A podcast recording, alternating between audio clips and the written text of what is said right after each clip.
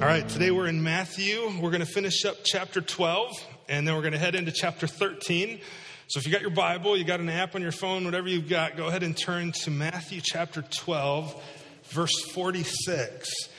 And uh, we're going to work through a big portion of Scripture today, but, but really we're going to set the scene here at the beginning for where we're headed over the next uh, couple of weeks as Jesus is teaching in parables. But before we do that, let me pray. And then uh, we're going to dive in right in chapter 12, verse 46, and we'll go from there. Let me pray. Uh, Father, thank you for Jesus. Thank you uh, that as we sang, He is a good big brother and that He loves us and that He uh, allows us to cast all of our cares on Him. And thank you, Father, that you are a good Father who loves us and uh, that you've adopted us into your family through your Son, Jesus. Holy Spirit, I thank you uh, that I'm forgiven, and I pray this morning that um, you would be pleased to work through me and in me, uh, that my words would be yours. Help me to teach uh, what you would have taught, uh, and that it would be rooted in your word. I pray against the enemy, his servants, their works and effects. He takes your word and he twists it. He, he causes us to uh, not pay attention. He causes us to, to go down paths that, that aren't true and accuses us and even tempts us. So, uh, Father, today would, would you work in our hearts and reveal your truth to us as we see Jesus begin to teach in parables? And I pray all this through Jesus. He's our only hope. Amen. Well, before we get to the parables, we need to kind of set the scene. And Matthew 12, 46 through 50 does that. Look at verse 46. While he was still speaking to the people, behold, his mother and his brothers stood outside asking to speak to him. Well, remember where we've been the last few weeks? A couple weeks ago, we saw Jesus uh, telling the religious leaders that he was greater. Who is he greater than? Well, he's greater than Jonah. Earlier in chapter 12, he's greater than the temple, he's greater than all the priests, he's greater than all the prophets like Jonah. He's, he's greater in wisdom than even Solomon, he's greater than all the kings. Jesus is the greatest. That's what he's saying. He's like Muhammad Ali, except he can really say it I'm the greatest right? Jesus truly was. And that's what he does. He's greater than all of that. And this week he continues, but you notice, if you remember, when we were there, he faced opposition when he said those things. And he casted out a demon. And what did the some of the people said? This must be the son of David. They're like, this must be the Savior. But the religious leaders looked at him and said, No, I think that's Satan. I think it's Satan. And they he had two varying opinions of him. Well, this week he continues, and notice it says, while he was still speaking to the people, his family shows up. You ever been busy at work and then mom calls? Or something happens and your family shows up, and that's what Jesus, he's like, he's busy. And hey, hey, Jesus, your mom's at the door. Your mom's here, and so are your brothers. They're all here for you. Did you know Jesus had brothers, by the way? Did you know that he wasn't an only child? He was the oldest, but he wasn't the only one. In fact, it says it right here his, his mother and his brothers. Obviously, he was the oldest because Mary was a virgin when she conceived him. And in Mark 6 3 and later in chapter 13 of Matthew, we find out that he has at least four little brothers who are mentioned in the text. Look at Mark 6 3. Uh, or if you, if you just want to fast forward to the, the passage you're in, look at Matthew 13, 55 and 56. They hear Jesus and they say, Is this not the carpenter, the son of Mary of Mary and brother of James and Joseph and Judas and Simon. There, there's four of his brothers listed. And are not his sisters here with us? So he had at least two sisters, too. Jesus had a big family. So after having Jesus at a young age, Mary and Joseph, evidently they had more kids. And, and God blessed them as they grew their family. And in fact, two of Jesus' brothers who are mentioned here, Judas and James, end up writing books of the Bible. James, and short for Judas was Jude. This isn't the Judas that hung himself. This is a different Judas. This is Jesus' little brother Jude. Hey, Jude. That's him, right? Jesus grew up in a big family. He grew up in a big family. The Roman Catholic Church, though, teaches that, that Mary had perpetual virginity, that, that she was a virgin the rest of her life. Well, mm, it seems tricky if Jesus had brothers and sisters, doesn't it?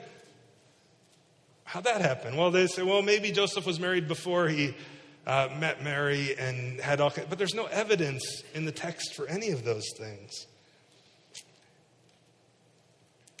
Well,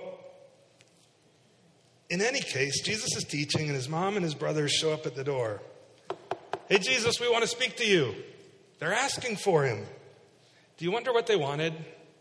What did they want when they showed up asking for Jesus?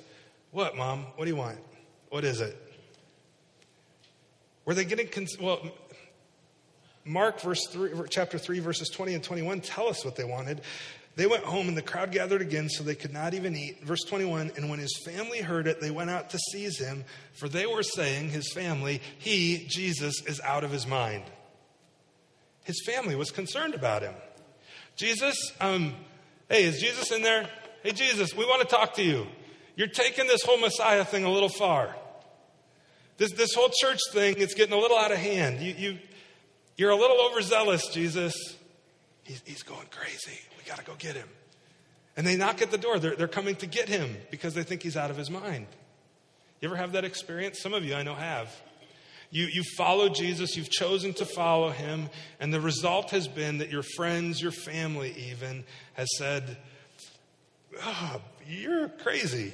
What are you doing? And, and maybe even they tried to pull you out and say, No, don't, don't follow Jesus. Or maybe they even uh, would shun you and turn from you and not talk to you anymore. Well, do you know if you've got a family who thinks you're crazy for following Jesus, you're in good company? Because at this point in time, Jesus' family seemed to think that about him. Jesus' family seemed to think that about him. And when that happens, it's incredibly hard, but I would encourage you to take heart. First, I guess before you take heart, make sure you're not being crazy. Make sure you're, you're just following Jesus and you're still being a good son, a good brother, a good father, a good mother, a good sister, like Jesus would have you be. But then take heart if they still reject you. Number one, Jesus knows what it's like. Jesus knows what it's like.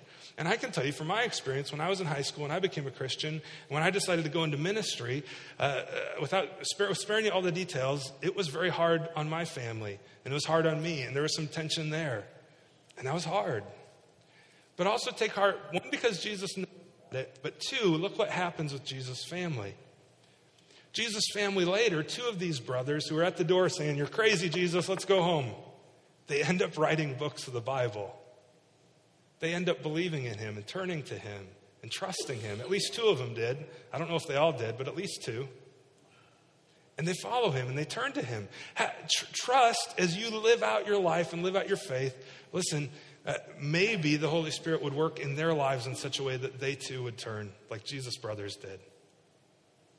And honestly, like I saw many in my family do, which was really encouraging.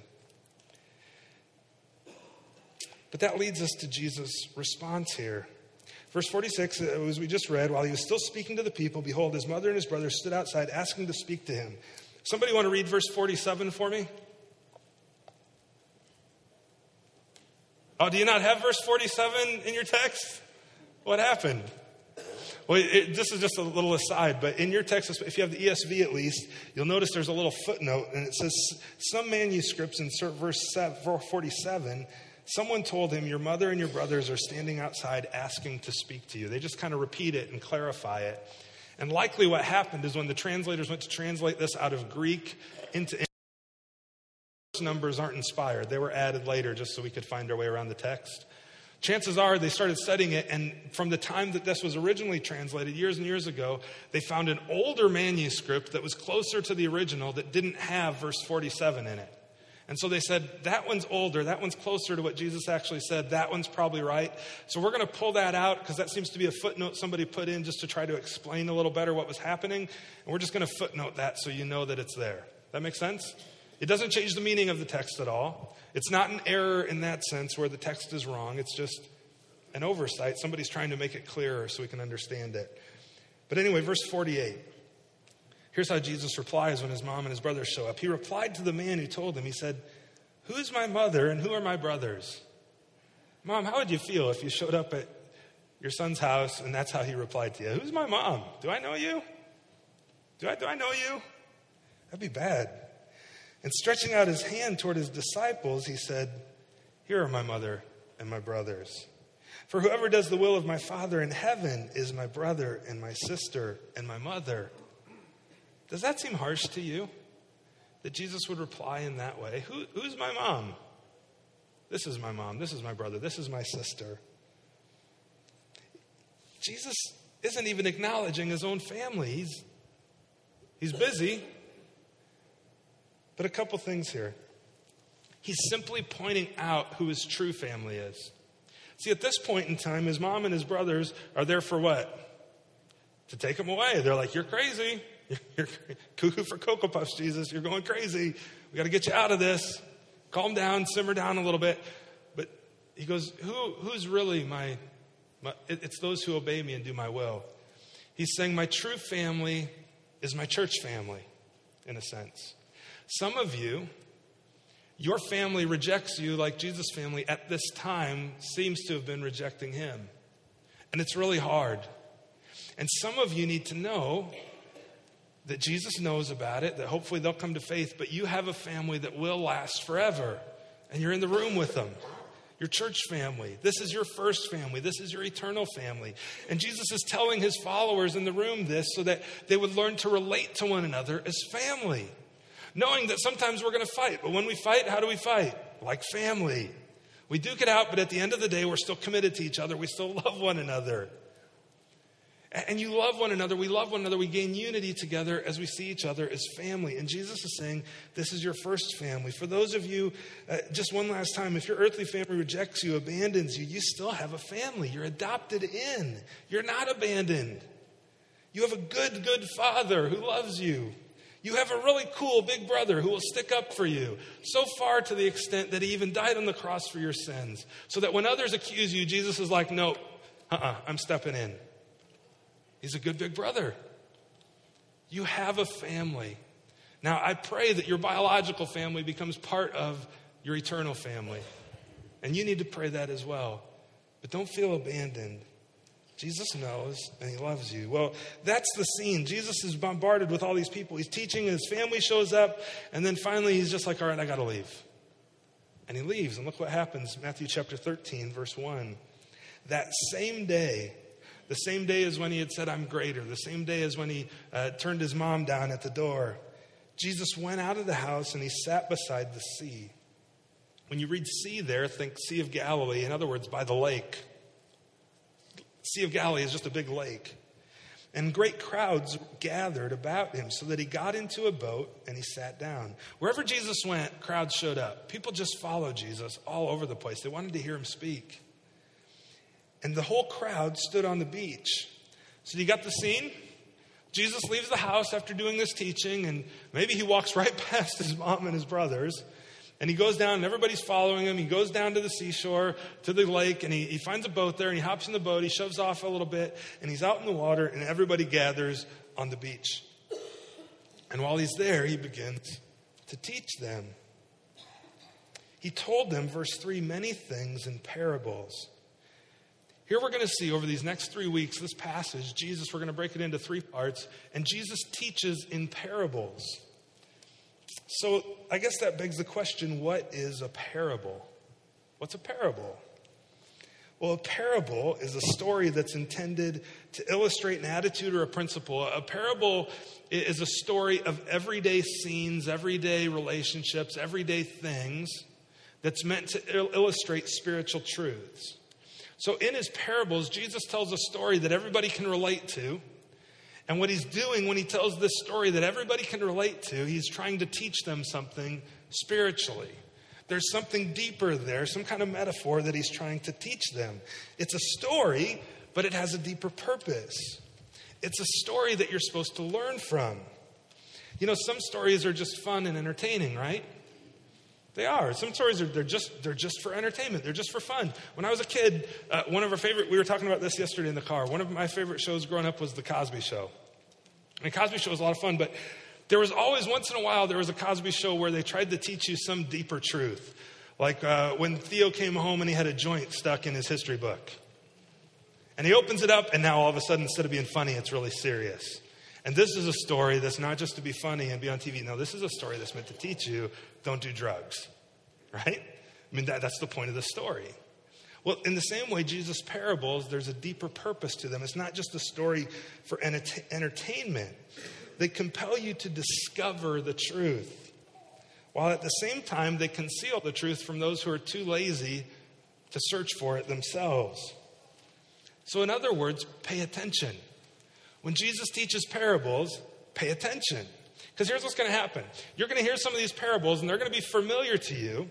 I'll bet most people in this room, you're going to know these parables. But when you hear them, some of you, you're going to respond like, oh, that's a good story. I've heard that before.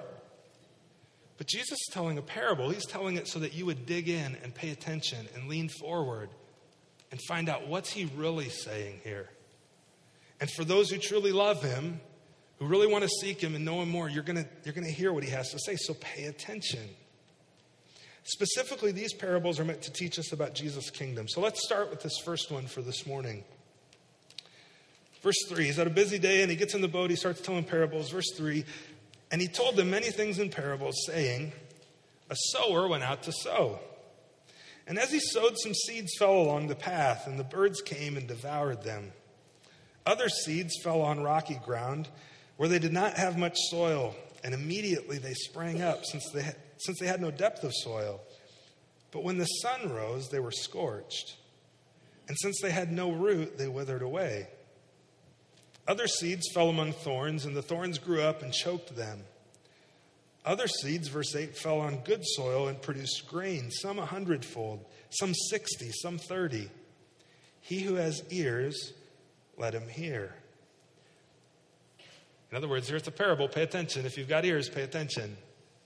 Jesus tells them a familiar story. Remember, a parable is an everyday story, a familiar story that's meant to teach a deeper spiritual truth. And the familiar story to them is he's like, there's a farmer who goes out to sow seeds in his field. That's the deeper story. And in ancient Israel, uh, uh, the farmer would go out with kind of a, a, sack around his side and with the seed in it, and he'd walk out in his field. He, he didn't have a planter, he didn't have a tractor, and he would take the seed in his hand and he'd just kind of liberally throw it out on the ground, right? He'd just throw tons of it out on the ground. And he didn't plant it in straight rows like we do with machines today. That wasn't possible. It was just, I'm going to I'm going to till the soil, I'm going to throw it out, and, and what grows, grows. And that's great. And he would throw out all this seed. And some of it landed in different places. And that's what Jesus is saying. For them, uh, this, is a, this is just a common story. They see this all the time. The farmer out sowing his field. And Jesus says, as he sows, this seed is going to land on four different soils. It's likely that this one farmer had all of these same soils in his one field. In his one field were all the same soils. And some of the seed, he says, first, the first soil is this. Soil number one, the first, it lands on what? The path. It lands on the path. Well, here's what the path is woven through these fields and around them were trails and paths that the farmer and that people would walk. Not, not unlike roads today, except they went like right through the middle of the field sometimes. Sometimes they went around them, but other times just straight through. You ever been out on a trail? A trail does what? Like you, you walk through the trail, you're walking through the woods, and after somebody walks on it for so long, what happens to the trail? Whatever was growing there gets trampled down, right? And whatever's underfoot is trodden. And sometimes, after it's packed down so much, it even gets to the point that even after people quit walking on it, there's still compacted that nothing grows. That's the path going through the field. Look, he says, as he sowed, some seeds fell along the path, but what happened to those seeds? Well, the birds came and devoured them. It's hard ground, it's packed dirt. And the farmer, again, he's not like trying to throw it on the path, but he's just, he's throwing his seed and some lands on the path because they go right through the field. Well, that seed, that ground isn't till, it's not going to grow there. The birds are going to come and snatch it away. It's free lunch. But there's another soil as he continues to tell his parable in verse 5. He said, Other seeds fell on rocky ground where they didn't have much soil. Immediately they sprang up, since they had no depth of soil, but when the sun rose, they were scorched. And since they had no root, they withered away. Soil number two is the rocky ground. This would be my yard. I'm pretty sure I live on a gravel pit. Pretty sure. It's just, it's rocky and sandy and, and nothing really grows. But what, I take that back. It grows in the spring and you plant it and you water it and the rains come and the grass just whoosh, shoots up and it looks like I have like a, a better home, better homes and gardens. Is that right? I say right? I have one of those yards, like it's going to be on a magazine. It's going to be on HGTV. Wow, that guy knows what he's doing in his yard. Come back in July and walk out in your bare feet and it's crunchy. like that's what happens in my yard. Like it shoots up, but then the drought comes and the hard times come and the sun comes and it gets scorched.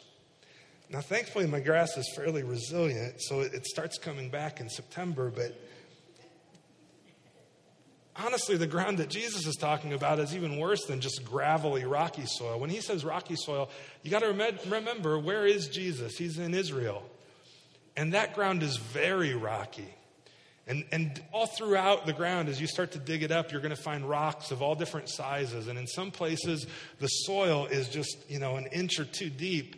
And you sh- shove something down in the ground, you take a shovel there, and your jaw is going to be rattling as you hit the rock right underneath it.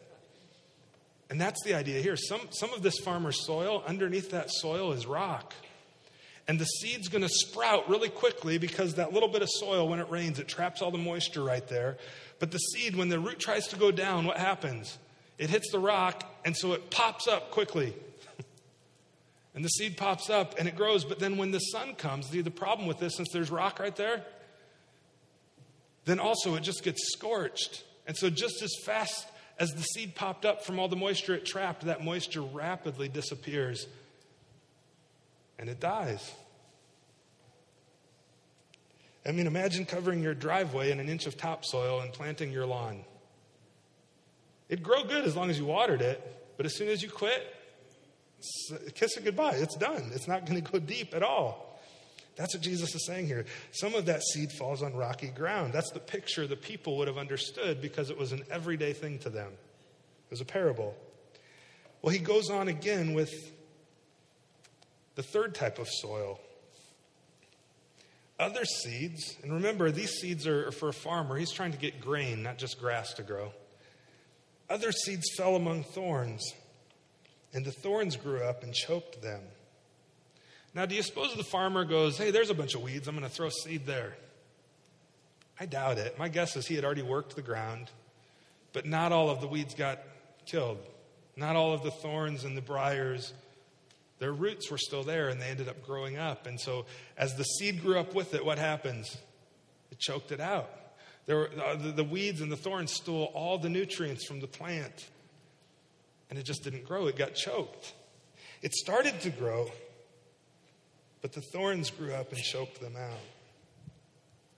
Thorns robbed the sprouts of nutrition and water and light and even space. Back to my yard. I'm planning to spray it this week with Trimec. Why? To kill all the weeds. Why? So the grass will have room to grow and it won't get choked out. Why? Because I have a goal, a weird, terrible goal that I want to walk in my yard barefoot and play with Charlie someday without stepping on thistles. And I got a long ways to go. Because there's a lot of weeds there that grow up and choke out the grass. And Jesus says that some of the seed the sower threw had thorns that grew up around it and choked it out. But then he talks about a fourth soil in the farmer's field the good soil. There was also good soil in his field. See, other seeds fell on good soil and they produced grain. So they grew up and they produced fruit. Some a hundredfold, some 60, some 30. Now, honestly, for these farmers, a tenfold increase was a very good crop. So Jesus is talking about well, this farmer struck gold, man a hundredfold, sixtyfold, thirtyfold. That's really good. He's making this point to him. It grew. It sprouted up just like the, the rocky ground and like the thorns and thistles, but, but it kept growing to the point that it produced fruit, and in this case, grain. And each one had a different yield. And then Jesus says in verse 9, He who has ears, let him hear. He's not just saying if you have two ears, here. He's not just saying, like, can you make out the sound waves coming through? You hear some noise here. No, he's saying, if you have ears to hear, hear. If you understand, pay attention. Like the psalmist would say in Psalm chapter 95, uh, Psalm 95, verse 7 Today, if you would hear his voice, don't harden your heart. Today, if you would hear his voice, don't harden your heart. If you have ears to hear, Jesus says, hear. Well, why would he say this? Why would Jesus say this? Why does he say if you have ears to hear? Well, because what is he teaching in? What is it? It's a parable. And what's a parable meant to do? To make you lean in and listen and think, and it's trying to teach you something.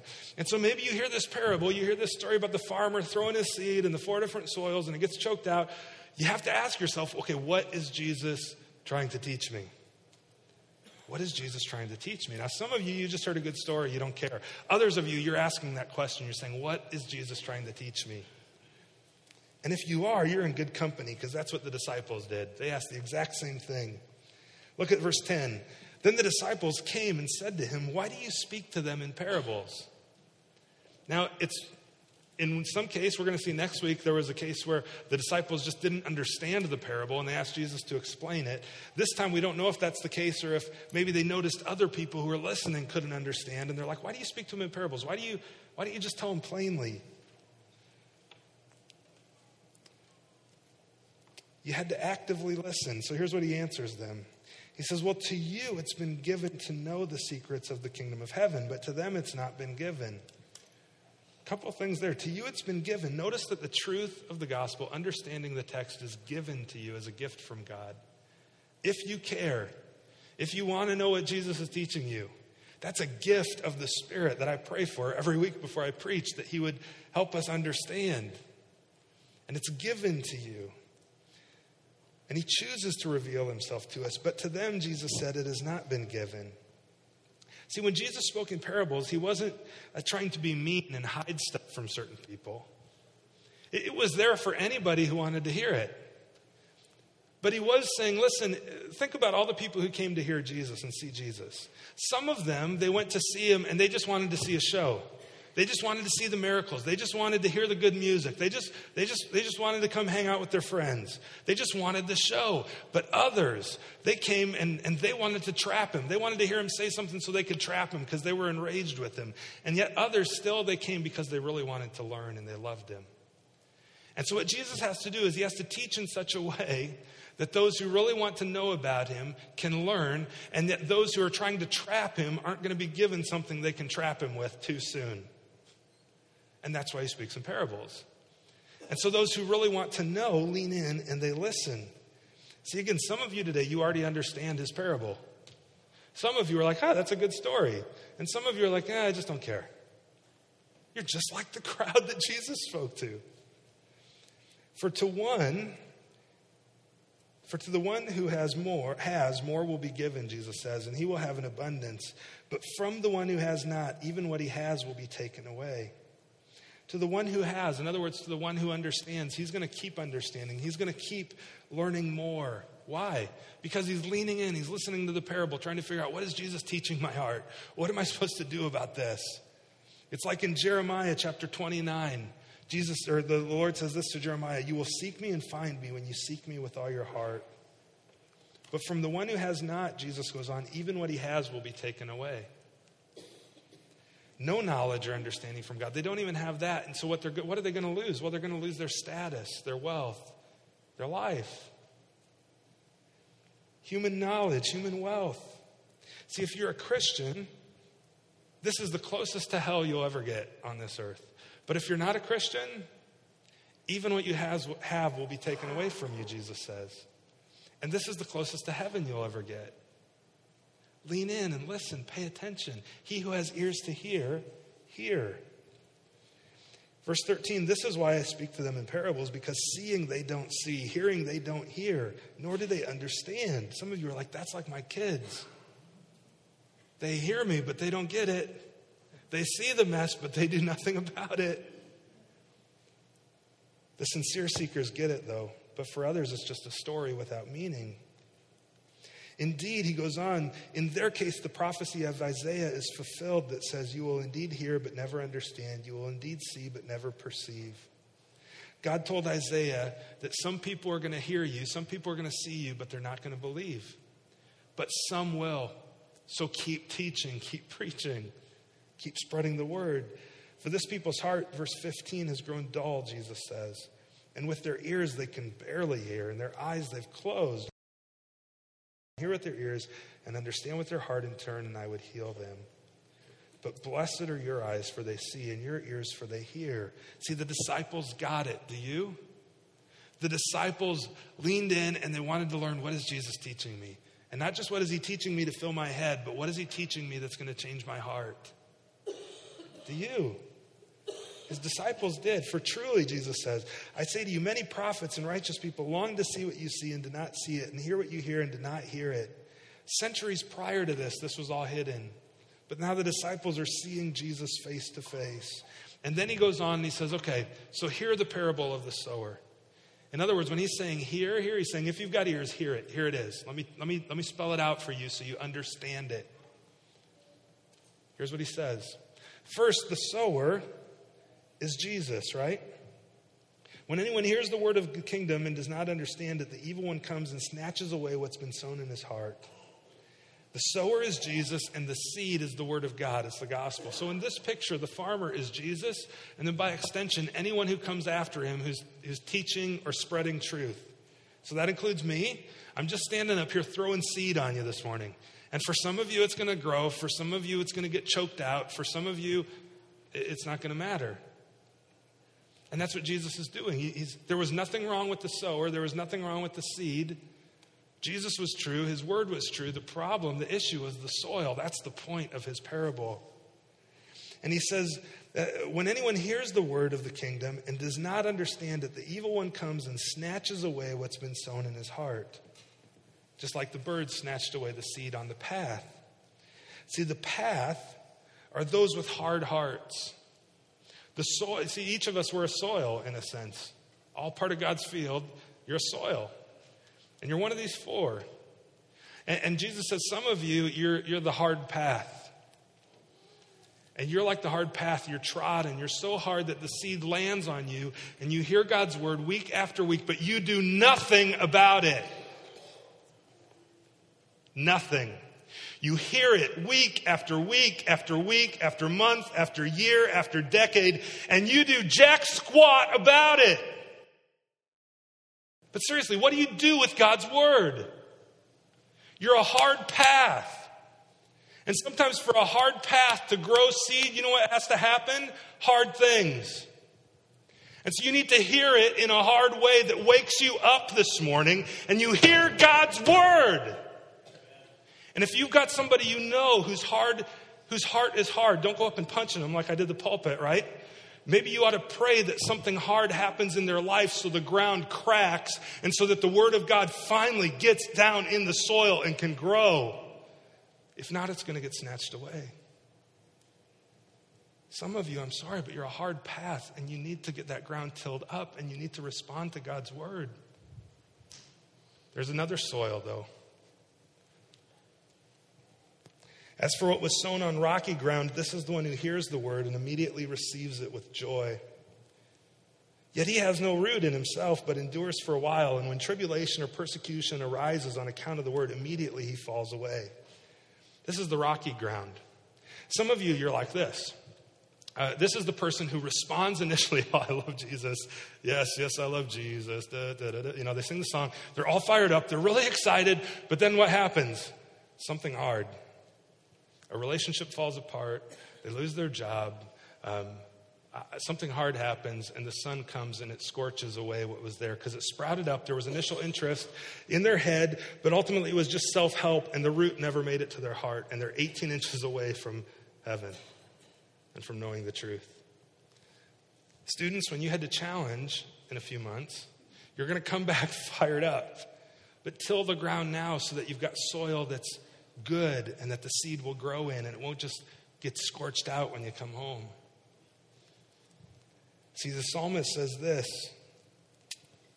Blessed is the man who walks in the counsel of the wicked, not who walks in the counsel of the wicked, nor stands in the way of sinners, nor sits in the seat of scoffers, but his delight is in the law of the Lord, and on his law he meditates day and night. He is like a tree planted by streams of water that yields its fruit in season, and its leaf does not wither, and all that he does he prospers. And if you would read on, it's because his roots go deep. His roots go deep. Some of you, you need to really make it your own, not just think it's a good idea, but really own it in your heart.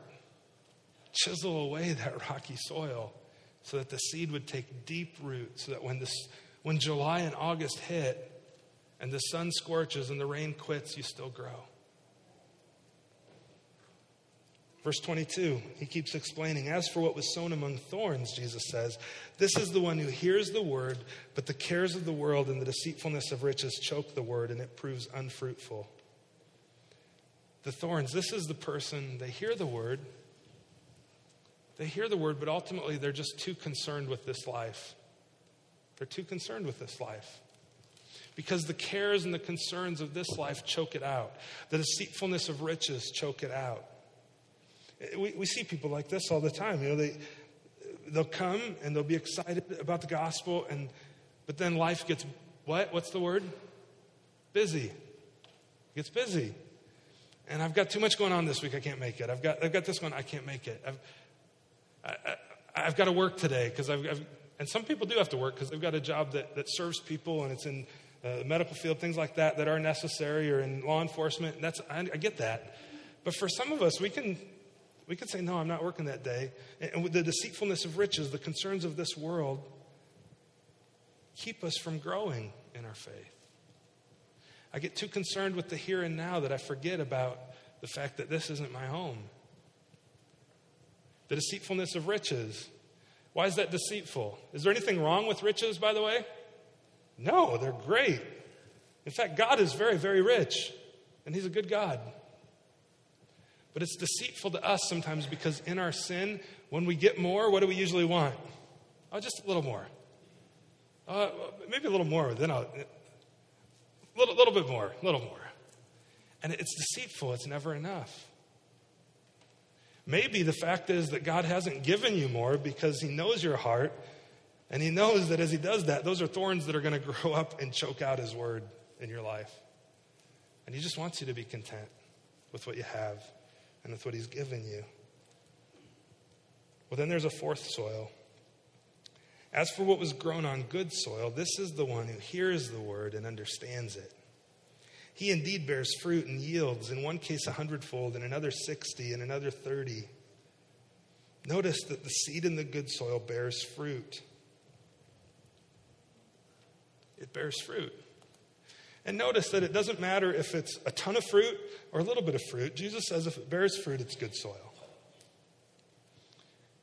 Now, here would be my question for you. If you're leaning in and you want to know and you look at your what kind of soil am I? Well, look at your life. Have you, have you grown in your faith? Are you different today than you were five years ago, 10 years ago, 20 years ago? Are you more like Jesus today than then? Are, have you borne some fruit?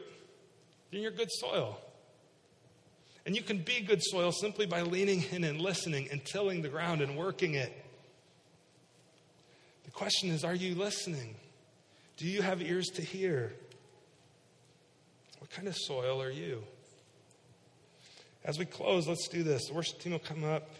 Um, but as we close, here's what I want you to do just go ahead and close your Bible, close whatever you've got in front of you, and just bow your head and close your eyes, just right where you're at. I just want to talk to you individually. Just you individually.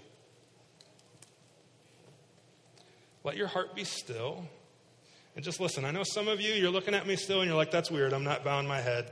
I would encourage you, as uh, Pastor Kent from the Vineyard said the other day, embrace the awkward. Just close your eyes, bow your head, and just listen. As you do that, let me speak to you. Jesus said, but there's four types of soil. Some of you, the truth is that you're the path. Your heart is hard. Your heart is hard. And no matter how much grace, no matter how much seed, no matter how much truth is thrown and scattered upon it, no matter how much love, your response is always like the hard path. And it gets snatched away. If that's you, I would encourage you to repent. The reality is that Jesus still does work in hard hearts, He still softens the heart. He still makes you clean, still makes you new, and makes you pure. My prayer for you is that you'd crack the soil, do the hard work so that the gospel would take root in your life. Some of you, it's just rocky ground. You've been all fired up for a little while, but then there's no depth and it just goes away. And then you get all fired up for a while, but there's no depth. Something hard happens and it all falls away. Dig down and pull some of those rocks out of the ground so that the root will go deep. So the concerns of the world wouldn't choke it out. Some of you, that's you. You were like the thorns. Jesus said that the seed sown among thorns yields nothing. See, when we don't obey God, when you don't obey God, when I don't, soon our lives become unusable to Him. And it's easy to agree with Christ, it's easy to agree with His word, but have no intention of obeying it. It's easy to denounce the worries of life, to go, yeah, I shouldn't worry about that. The deceitfulness of wealth, yeah, I shouldn't care about that. But still do nothing to change the ways of your life. Considering eternal life with God, are your worries right now, are they justified? Things you're worried about, the things you're so concerned with, in light of eternity, don't let those choke out your faith. Don't let those choke out God's grace. If you had everything you could want, but you forfeited eternal life with God, would those things still be so desirable? Don't let the worldly cares and the illusion of wealth deter you from obeying God. For all of us, lean in and listen. Hear God's word. Till the soil of your heart. Water it. Fertilize it so that it would grow. Father, thanks for Jesus and thanks for your grace to us through him. I pray for each of us, especially for me, that uh, the soil of my heart would be soft, that it would be fertile, that your word would take root in our lives and that it would grow, that the roots would go deep so that when the hard times come, because they will, it's not if, it's when that we'd be able to still stand firm, that we'd still bear fruit, that we'd still endure, that we wouldn't be scorched and wither away. I pray that for each of us, Father. There's, uh, there's a sense where you give it to us, but there's also a sense where we've got the, uh, the plow in hand and we can till the soil of our hearts and, and help the seed grow. I pray that we would do that. I pray for those, Father, who've never trusted you, that today might be the day that the seed takes root that they'd repent, that they'd turn of their sin and trust you. Teach us, Father, I pray. Change us that we would grow and bear fruit as individuals and as a church. We love you. We pray all this through Jesus, our Savior. Amen.